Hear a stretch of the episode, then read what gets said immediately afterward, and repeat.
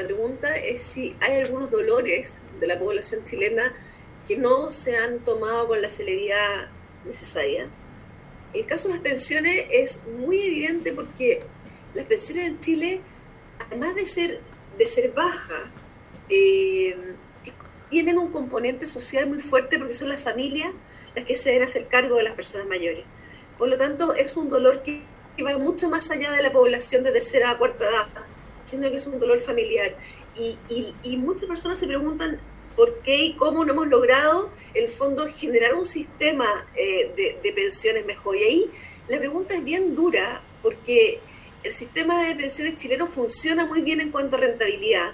Sin embargo, depende mucho del mercado laboral. Si el mercado laboral está bien, las cotizaciones funcionan, las personas tienen tasas de reemplazo al final buenas. Pero el mercado laboral es bien sabido, es desigual, porque las mujeres tienen lagunas importantes, porque hemos tenido periodos de desempleo alto, porque la informalidad que azota la región también nos azota. Por lo tanto, y no, no, hemos llegado al consenso en Chile de que lo que necesitamos hacer es fortalecer el mercado laboral. Y hemos insistido en buscar soluciones rápidas a las pensiones que son carísimas fiscalmente, que además eh, son poco rentables los fondos, o sea, tienen un montón de dificultades.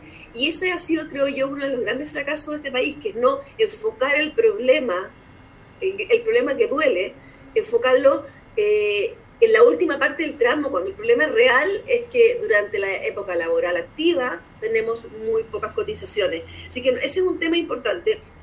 Lo otro con respecto al cambio del modelo es, va a ser discutible, porque... Mm, eh, va a ser discutible cuánto Gabriel Boric interviene en el rol privado, de alguna manera. Sabemos que va a intervenir en todo lo que es seguridad social con mayor Estado, eso está clarísimo.